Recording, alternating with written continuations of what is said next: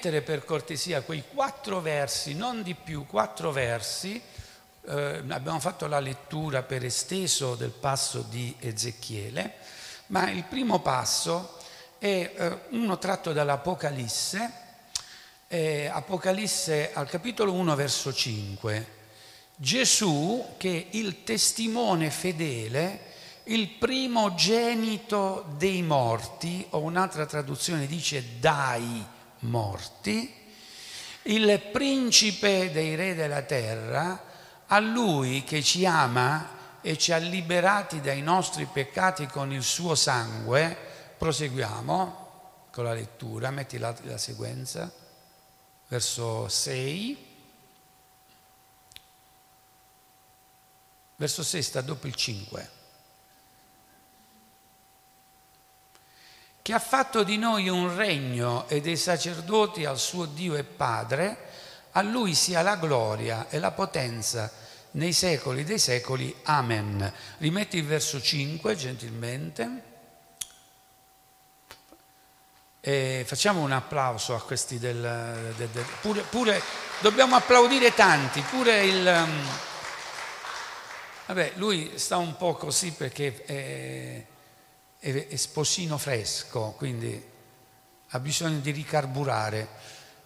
E quello che voglio sottolineare oggi è questo modo di identificare Gesù, cioè il primogenito dei morti. Gesù ha vinto la morte. Amen? Possiamo ripeterlo. Gesù ha vinto la morte. Adesso mettiamo l'altro passo che abbiamo indicato e quindi andiamo al Salmo 146, verso 6. Non confidate nei principi né in alcun figlio d'uomo che non può salvare. Adesso proseguiamo in Ezechiele 37 verso 14, noi questo l'abbiamo letto. Metterò in voi il mio spirito, voi tornerete in vita, vi porrò sul vostro suolo e conoscerete che io, il Signore, ho parlato e ho messo in atto la cosa dice il Signore. Poi ancora l'ultimo, bra- l'ultimo passo ed è Prima Corinzi 1.9.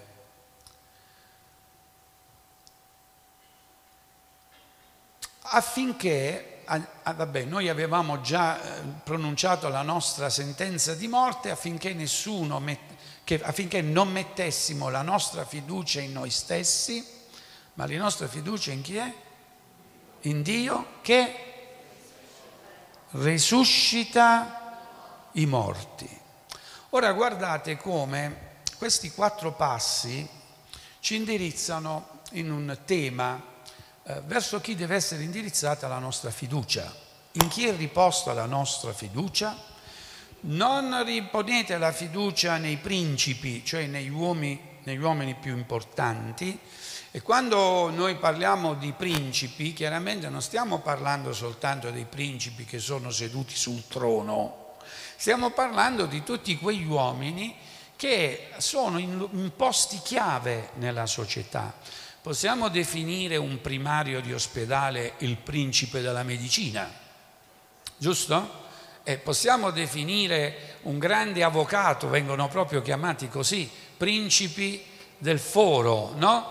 Insomma, i principi, di principi ce ne sono tanti e la Bibbia ci dice di non porre fiducia in loro. Ma come? Non dobbiamo credere a quello che dicono? No. Una cosa è credere a quello che dicono, un'altra cosa è riporre la fiducia. La devo, forse questa cosa qui non è, cioè, avrebbe bisogno di essere spiegata. Io posso credere a quello che la medicina mi dice, ma io credo, la mia fiducia è riposta nel Signore. Io credo sicuramente, ad esempio, nei casi più estremi, eh, proprio oggi un fratello mi diceva che per una situazione a una persona hanno dato tre mesi di vita. E io ci devo credere perché la medicina eh, dice questo e non è un errore. Però la mia fiducia è riposta nel Signore. Amen. Quando eh, tu vai da un, da un, avvocato, può essere che l'avvocato ti dica, eh, sai, ma ci troveremo davanti al giudice, molto probabilmente il giudice potrebbe darti torto. Sì, io credo a quello che dice l'avvocato, ma io credo anche che la mia fiducia, appunto, io credo a quello che il Signore dice di me, ok? Quindi siamo invitati a non mettere la fede negli uomini, ma a riporre la nostra fiducia in Dio. E in questi quattro passi che cosa emerge? Emerge Dio che si fa conoscere perché rispettivamente a ciò che noi umani pensiamo essere la cosa irrisolvibile, cioè la morte, Dio è colui che risuscita i morti ed è straordinario questo. Ora guardate, la parola del Signore, gli Evangeli, eh, riportano delle guarigioni miracolose e sono belle da leggere, no? Sapete perché è importante leggere eh, la Bibbia? Perché dalla, dalla lettura nasce, dall'ascolto più che altro, nasce la fede. E quando noi leggiamo del Signore che moltiplica i pani e i pesci, quando noi leggiamo del Signore che guarisce una persona, quando noi leggiamo un, del Signore che calma la tempesta, la nostra fede, sapete, attraverso quella lettura aumenta e aumenta una fede che è indirizzata in modo specifico non nell'ottimismo, ma in una persona. Questo va sottolineato. Noi non siamo degli inguaribili ottimisti che pure sapete, fra essere ottimista e pessimista, io preferisco gli ottimisti. Quanti sono d'accordo? Eh, è meglio avere vicino una persona ottimista. Hanno quelli proprio che vedono nero sempre e comunque.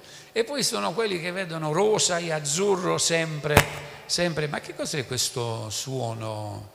Eh, boh, rosa e azzurro sempre e comunque pure.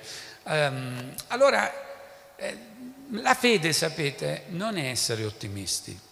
Forse l'ottimismo è conseguenza della fede, ma la nostra fede è indirizzata e messa nelle mani di una persona.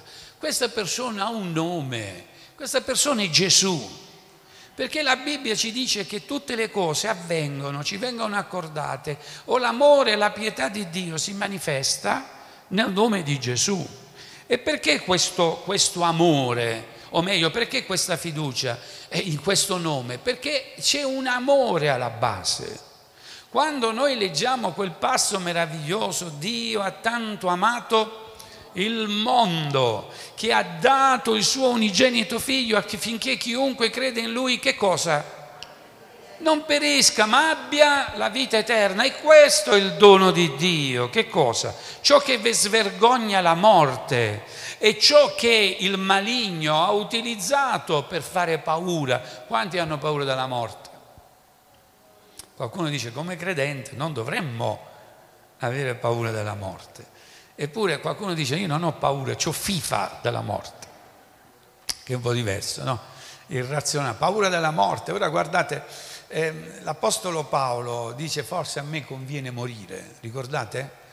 L'Apostolo Paolo arriva a dire forse è meglio che io muoia perché vado con il, con il Signore, eh, forse conviene a voi che io rimanga vivo, ricordate? Non so se mi conviene rimanere ancora in questo corpo oppure andarmene col Signore. Dice questo anche in conseguenza a quelle che sono state quelle belle esperienze spirituali, quando nella epistola seconda ai Corinzi, capitolo 11, lui racconta che è stato portato fino al terzo cielo. Ho visto cose che è difficile pure spiegare e sono cose ineffabili, non si possono raccontare. Su questa base lui dice io vorrei essere lì.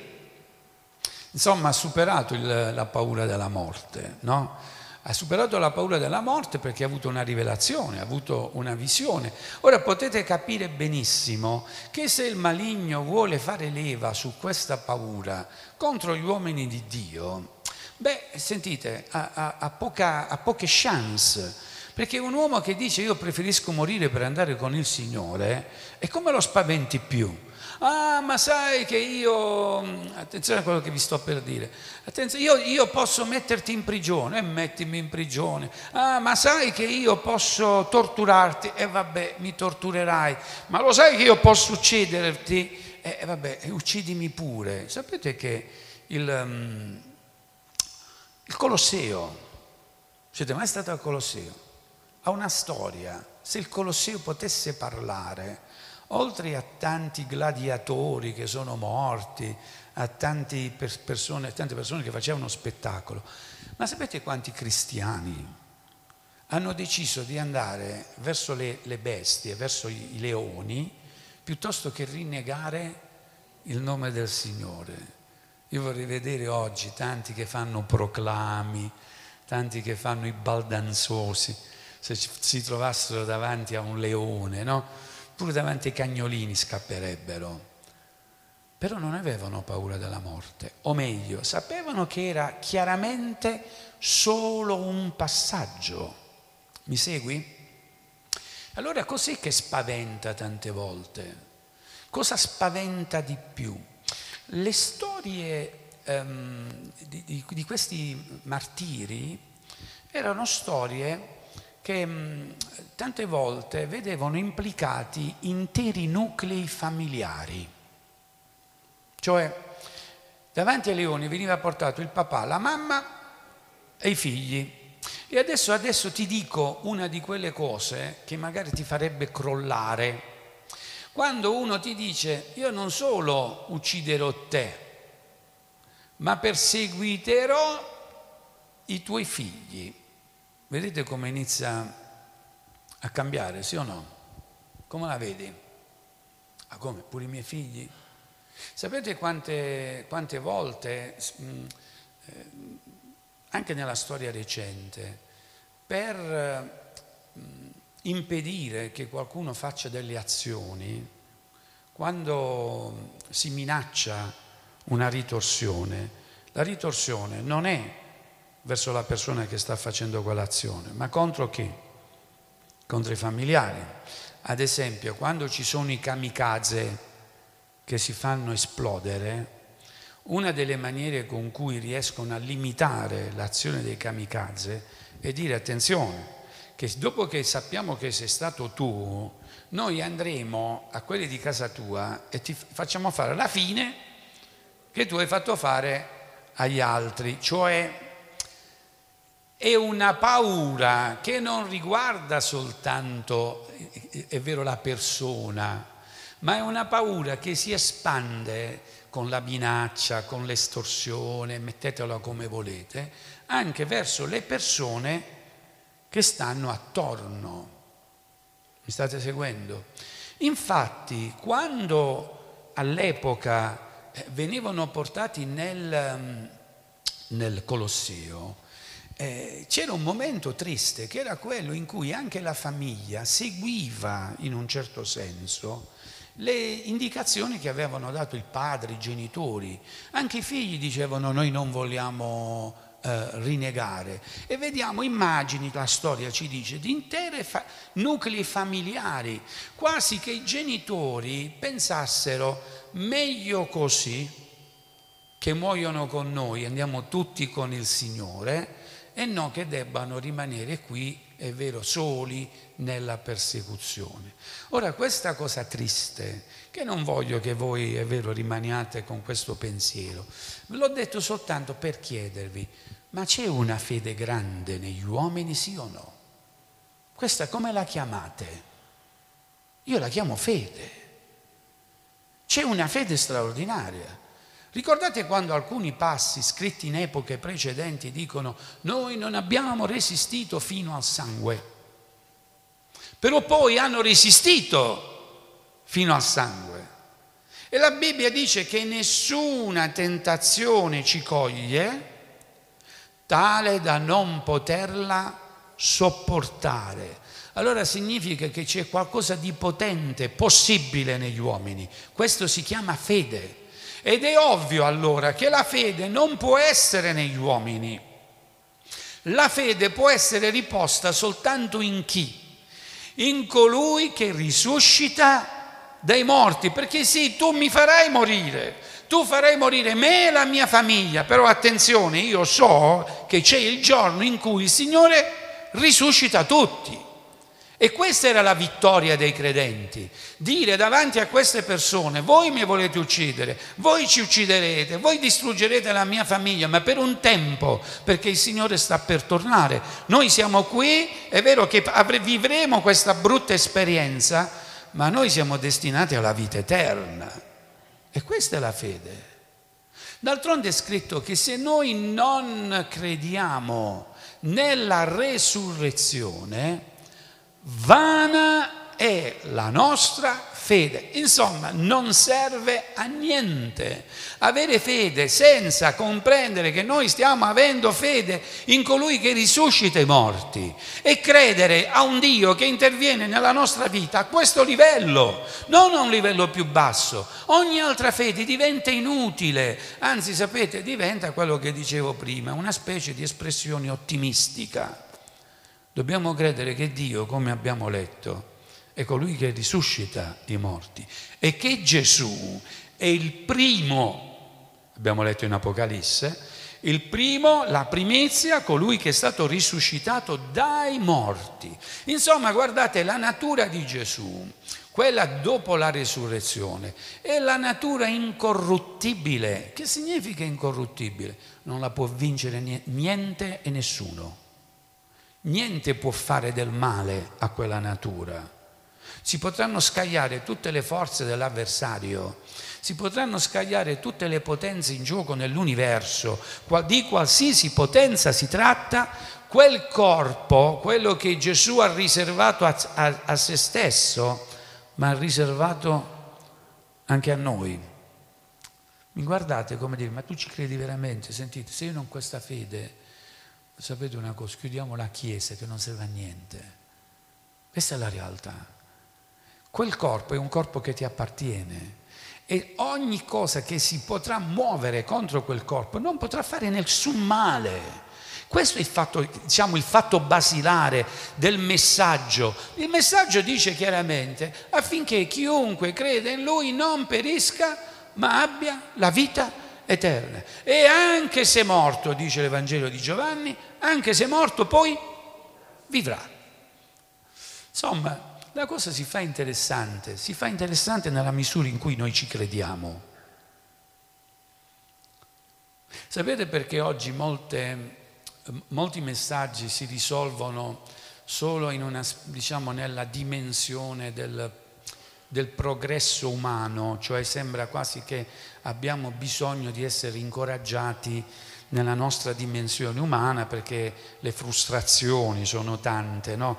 messaggi del tipo dai forza ce la farai, dai forza eh, te ne uscirai, dai forza eh, tu sei amato, eh, tutte queste cose così.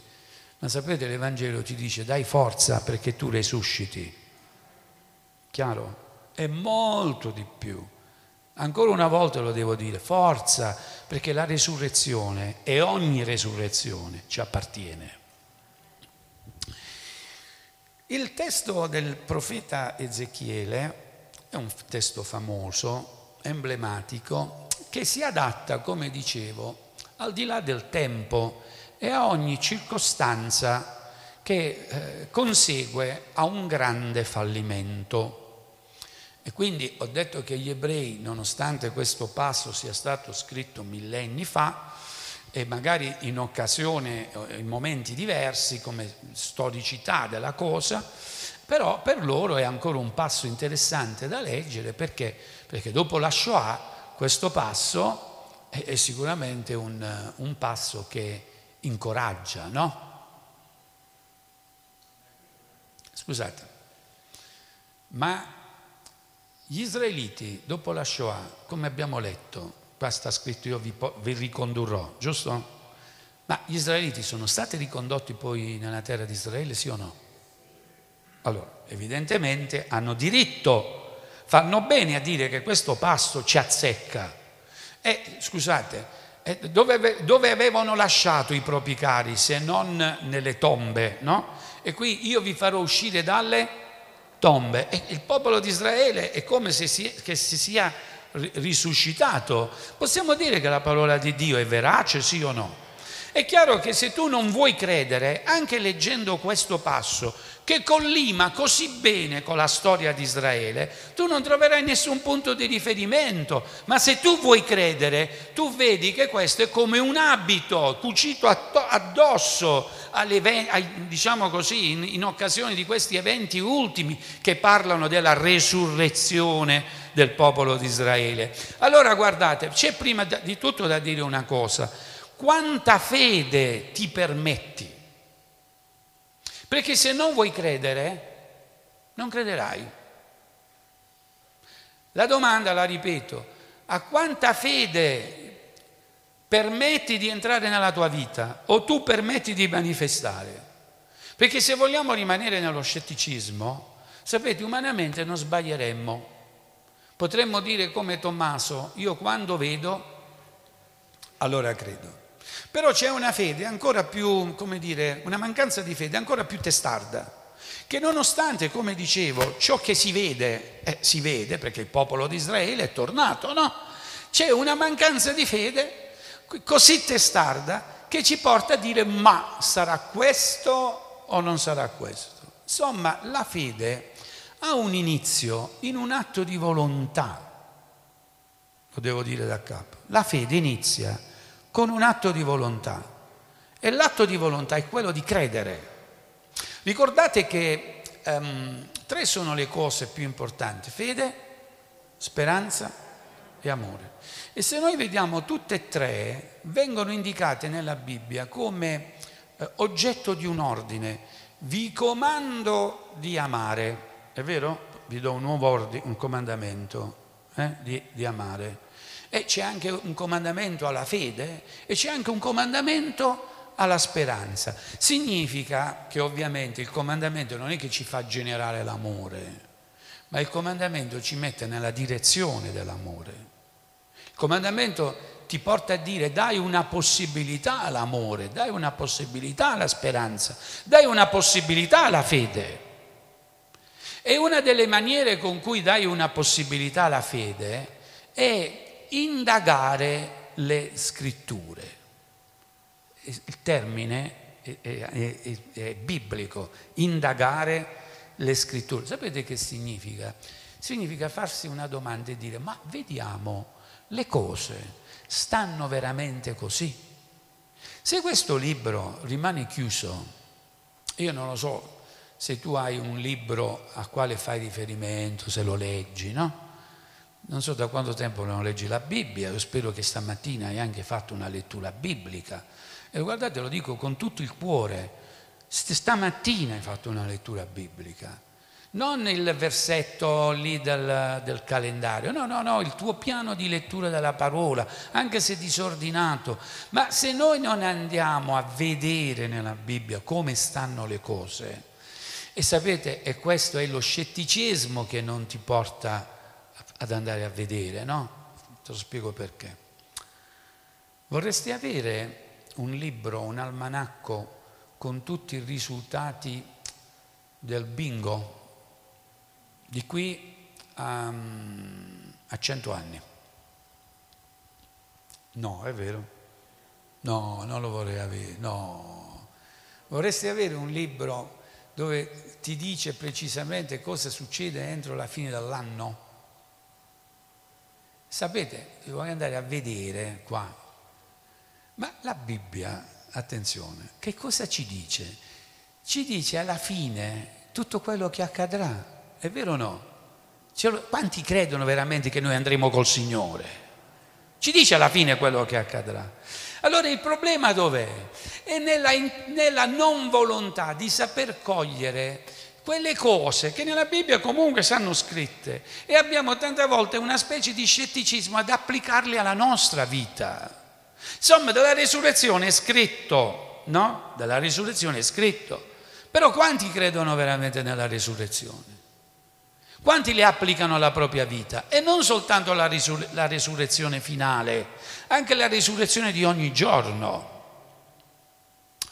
Ieri è stata la commemorazione dopo vent'anni della caduta delle, non solo delle torri gemelle, ma pure di un aereo che, di cui non si sono trovati pezzi, non si sa perché, e di un altro aereo, che, uno che è precipitato e l'altro che è andato a finire sul Pentagono. Va bene? Quindi in totale quattro aerei, pare che ce ne fosse un altro quinto che andava in giro e non si è capito di chi era, più che di chi era, che, che fine ha fatto. Sta di fatto che c'è un numero crudo, quasi 3.000 morti, giusto? In poche ore sono morti 3.000 persone. Ora, eh, diciamo una cosa, a noi non ha spaventato tanto il numero dei morti, vi spiego perché. Perché ad esempio in un terremoto, in uno tsunami, in un, in un disastro, altro che che ne muoiono di persone, molte di più Ehm, perché, per quale motivo, è vero, è stato così mh, significativo quell'evento? Io penso che tutti quanti ci ricordiamo perché l'abbiamo visto in televisione.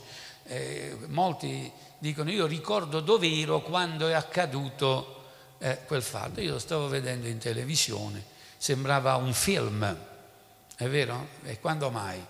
Vedere due aerei che vanno sulle, su queste torri che cadono.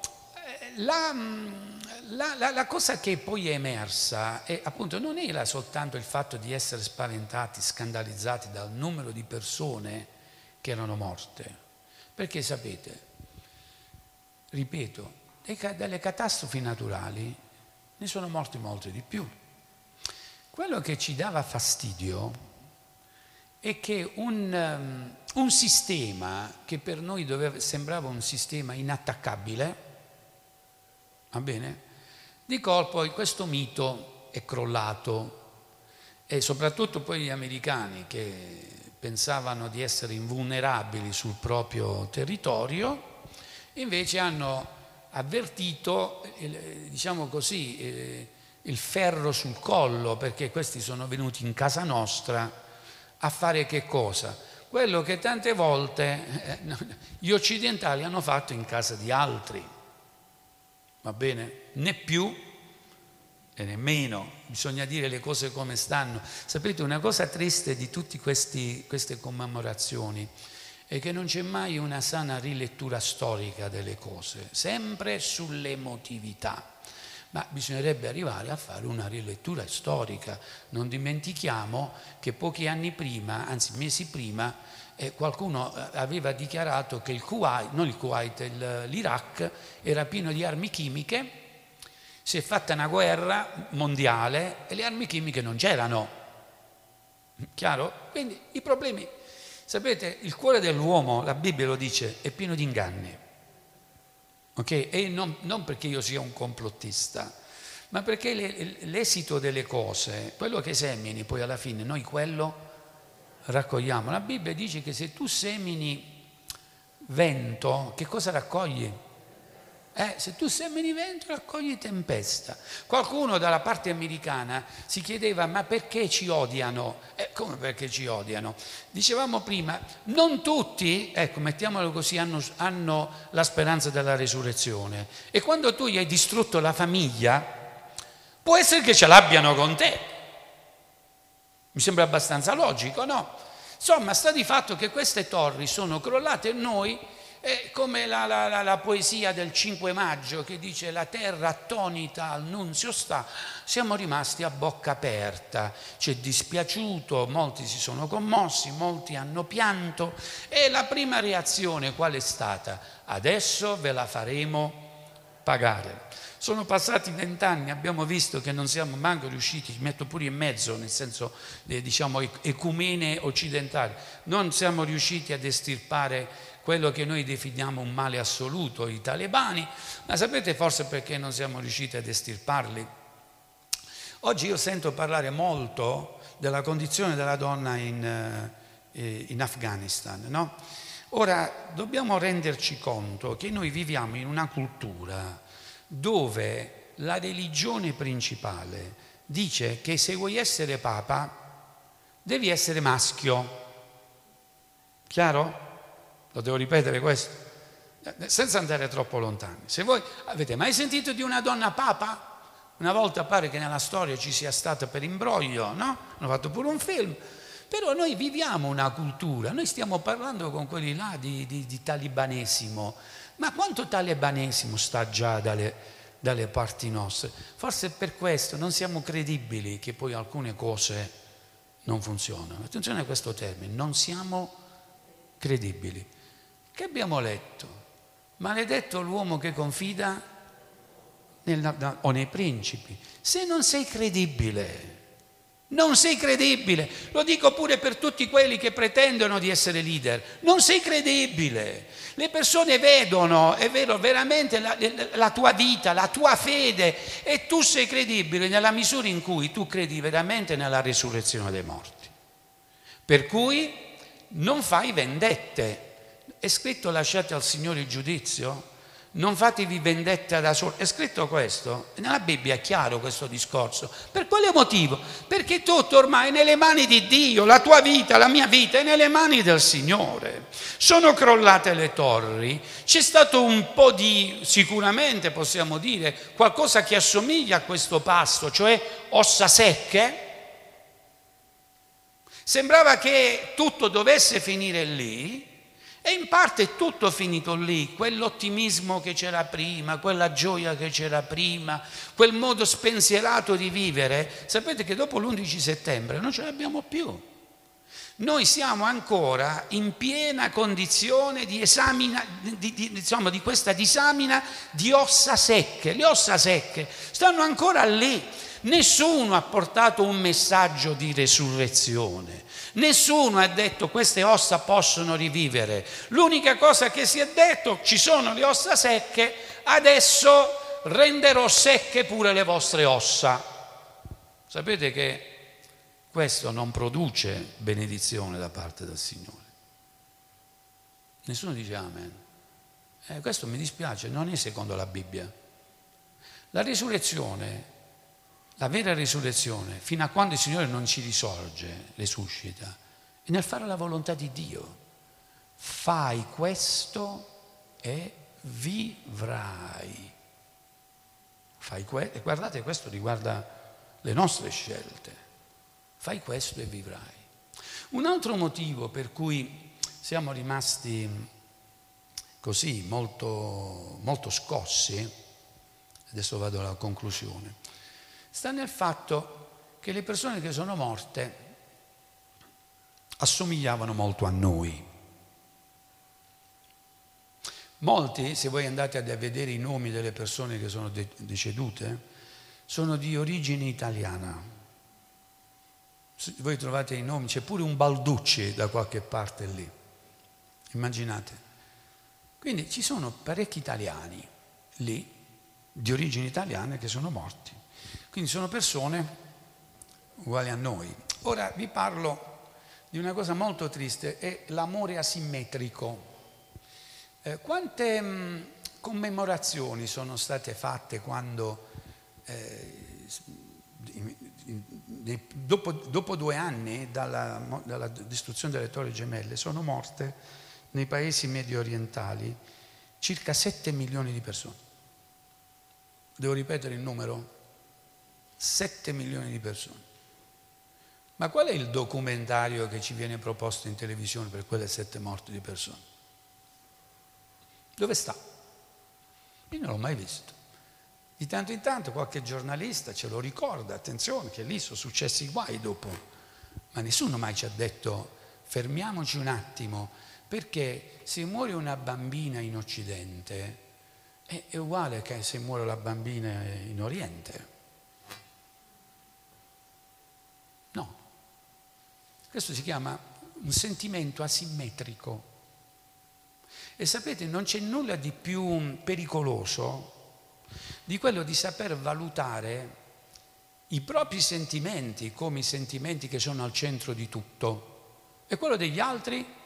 Eh beh, quello degli altri hanno meno importanza. Il testo che, che di, di Ezechiele è un testo che si introduce in quella storia a seguito del fatto che il popolo di Israele era diviso. Sapete, quando c'è la divisione, possiamo dire che la divisione è una delle, delle, delle espressioni umane che più ci dicono che forse il maligno ha condizionato gli uomini, no, una grande divisione. Il popolo di Israele è diviso in due. E, ehm, eh, fra l'altro tante volte in lite fra di loro facevano delle guerre fratricide e soprattutto c'era una tendenza a cercare di trovare degli sponsor militari politici in, nei grandi imperi, che poteva essere l'Egitto o potevano essere, eh, diciamo così, le, le, le nazioni eh, persiane, sapete, tutte quelle, quelle, nazioni della terra della Caldea. E il Signore tante volte aveva detto, abbiamo pure letto, non confidate nei principi, no? Perché sapete, i principi hanno un... Um, una, eh, diciamo, una, tendenza, una necessità, quella di mettere le persone attorno a loro stessi. Il, il principe è principe nella misura in cui c'è un seguito. Se il seguito se ne va da un'altra parte, è più principe? Non è principe di niente. Quindi guardate, proprio le, le posizioni di preminenza sono quelle che determinano le divisioni. E questo è un fatto che possiamo comprendere benissimo. Il popolo di Israele era veramente ridotto male perché tutti questi principi, non avevano saputo o potuto fare il bene del, di queste nazioni, dei due regni di Israele. E anzi, piuttosto le avevano depredate o per vendetta eh, alcune nazioni, visto che magari Israele si era abbinato all'Egitto, erano andate lì e avevano fatto distruzione. Insomma, veramente c'era un, questa immagine, no? Questi, questa valle piena di, di ossa secche. Ormai non c'era più niente da fare. Allora guardate, è uno dei motivi, era quello, è scritto in Ezechiele, del fatto di non saper riconoscere, stavamo parlando dell'amore asimmetrico, no? Di riconoscere il fratello con gli stessi diritti che c'hai tu. Questo è un fatto importante. Se fa male a te, fa male pure all'altro. Se tu vuoi essere tranquillo, vuole essere tranquillo pure l'altro. Se tu vuoi vivere pace e prosperità, eh beh, devi pensare che pure l'altro voglia vivere pace e prosperità. C'è un bel passo nella Bibbia che dice che quando il Signore verrà sarà arbitro di tutte le nazioni e costringerà tutte le nazioni a trasformare le proprie armi in che cosa? In vanghe e zappe. Cioè come a dire, ma andate a zappare la terra andate a lavorare che fate meglio invece di fare le guerre, no. Eh, questo è, è un fatto che nella Bibbia ci dice che il Signore farà questo. Ma a quell'epoca le armi avevano funzionato, se ne erano date, diremmo fra virgolette, di santa ragione, si erano esauriti, come dice l'Apostolo Paolo, non divoratevi l'uno con l'altro, è vero che è scritto così, non divoratevi, questo era proprio accaduto fra i fratelli, ecco perché c'è una, una massa di, di ossa secche senza vita. Era Denis che giovedì ha ricordato la canzone di John Lennon, immagino a tutte le persone che si vogliono bene, immagino quando il Signore verrà accadrà. Io ci credo, questa sarà la prosperità dell'uomo. Ma era proprio questa maniera di voler dire io ho, ho dei diritti, ho i miei sentimenti, quasi io valgo più degli altri, che è all'origine di, questa, di questo disastro è all'origine di questo disastro. Io quando penso a Gesù che si è spogliato, sapete, Gesù ha tolto tutti i suoi diritti e li ha messi addosso a me. Gesù ha, messo, ha tolto tutta la sua gloria e tutta la sua santità e l'ha messa addosso a voi. E se noi non comprendiamo questo e non impariamo da Gesù, noi ci troveremo sempre davanti a ossa secche. È questo che riduce in, in secchezza la vita delle persone. Possono rivivere le ossa? Sì, le ossa possono rivivere. Possiamo dire amen. Possono rivivere. C'è soltanto una strada. C'è bisogno dello Spirito del Signore. Perché qui è lo Spirito del Signore che fa rivivere. Non sono strategie, non sono...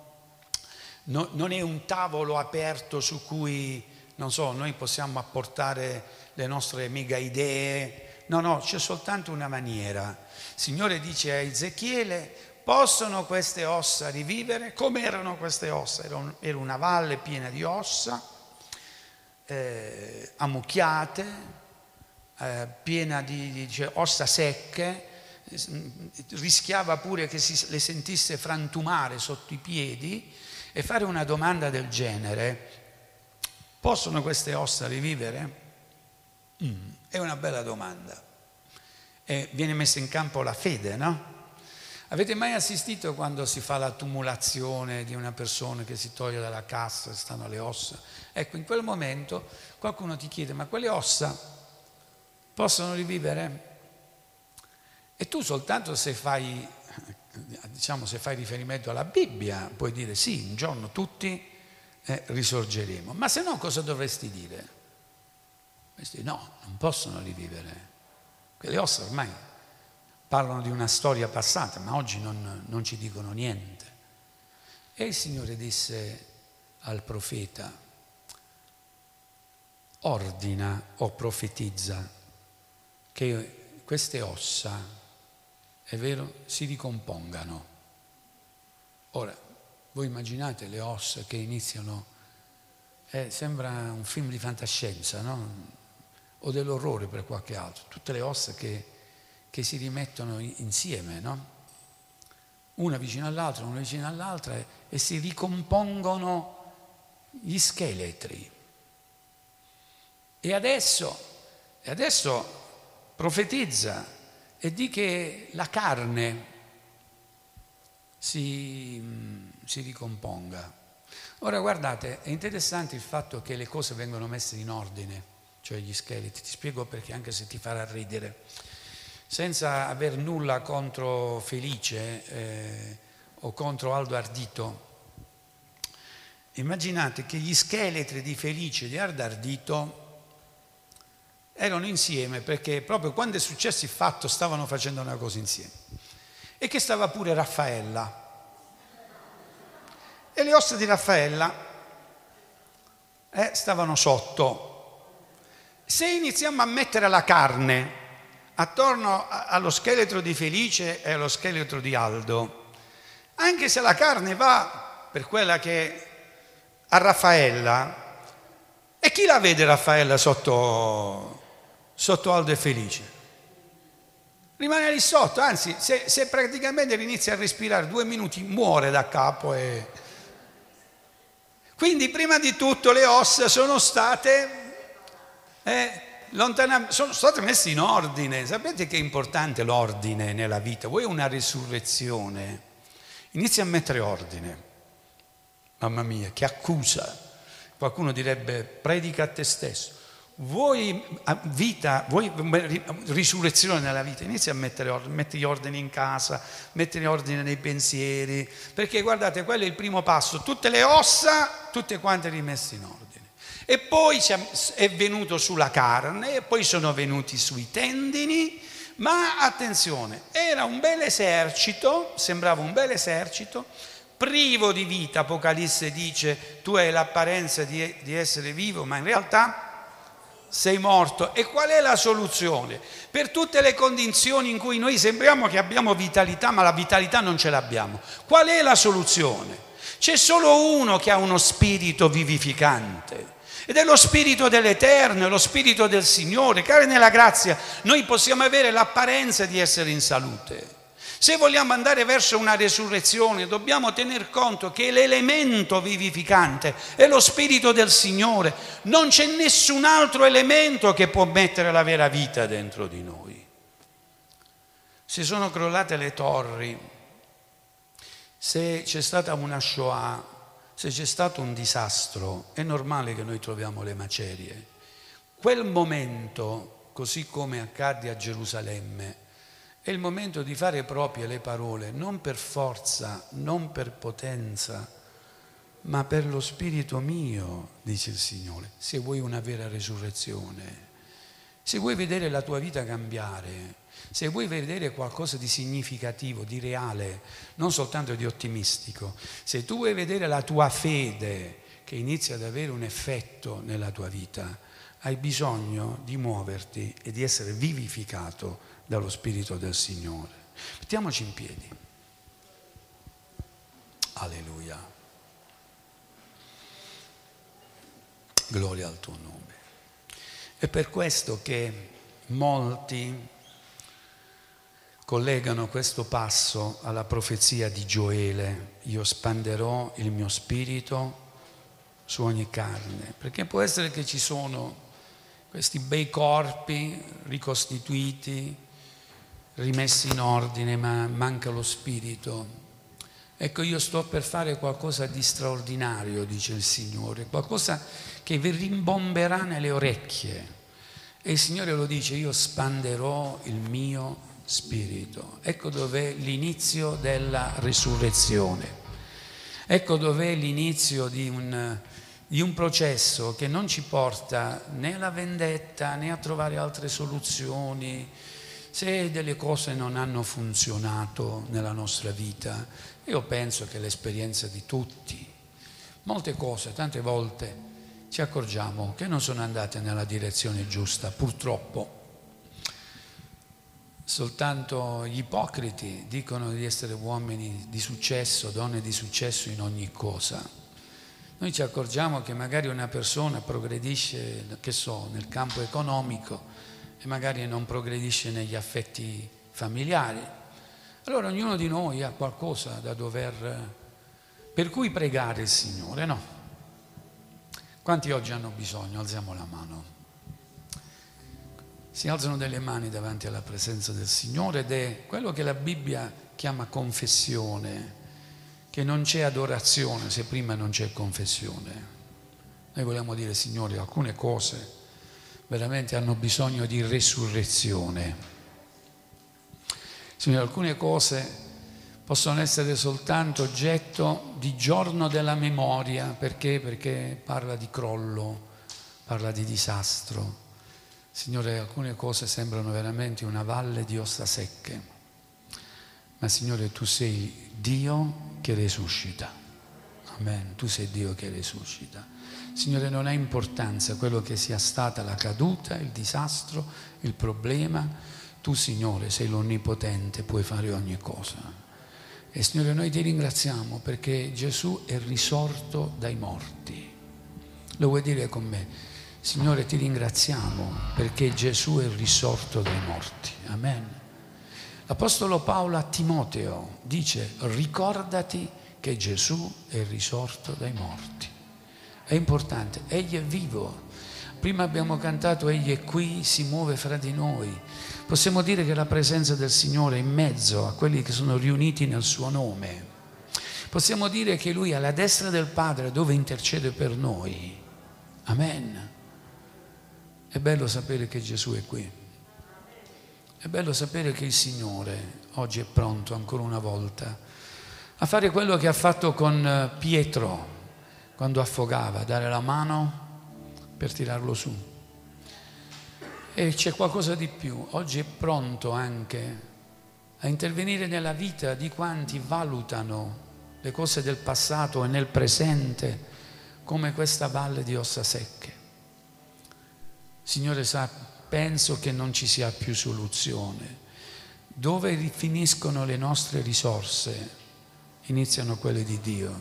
Amen. Lì dove noi diciamo non è possibile, Signore interviene e ci dice io posso ogni cosa. Tante volte lo dimentichiamo, tante volte dimentichiamo che la nostra fede è in colui che risorge, che risuscita i morti. Questo è importante sottolinearlo questa mattina. Non so quello che, noi, che tu hai alle tue spalle, qual è l'esperienza recente o del momento o del passato, ma non ha importanza. Il Signore può mettere in ordine ogni cosa. Dicevamo prima che è importante che le cose vengano rimesse in ordine. Signore rimetti in ordine, amen. Forse siamo stati un po' lassisti in qualche cosa. Signore rimetti in ordine. Signore, rimetti in ordine nella nostra vita. Alleluia. Gloria al tuo nome.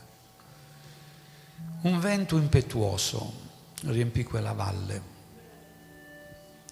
un suono come di vento impetuoso. Anche quello riempì la sala dove 120 persone erano riunite. E noi possiamo dire, Signore, soffia su di noi. Ci sia il soffio di Dio sulla nostra vita. Signore, ti preghiamo, facci sentire quel soffio che abbiamo bisogno, Signore. Amen. È bello essere nelle mani del Signore. Signore, soffia su di noi. Così come hai soffiato in Adamo, come Signore hai soffiato in questi uomini che sono stati ricostituiti, come hai soffiato in atti degli Apostoli. Signore, soffia sulla nostra vita. Signore, soffia su questa Chiesa. Amen. Soffia, Signore e porta vita dentro di noi. Alleluia. Gloria al tuo nome.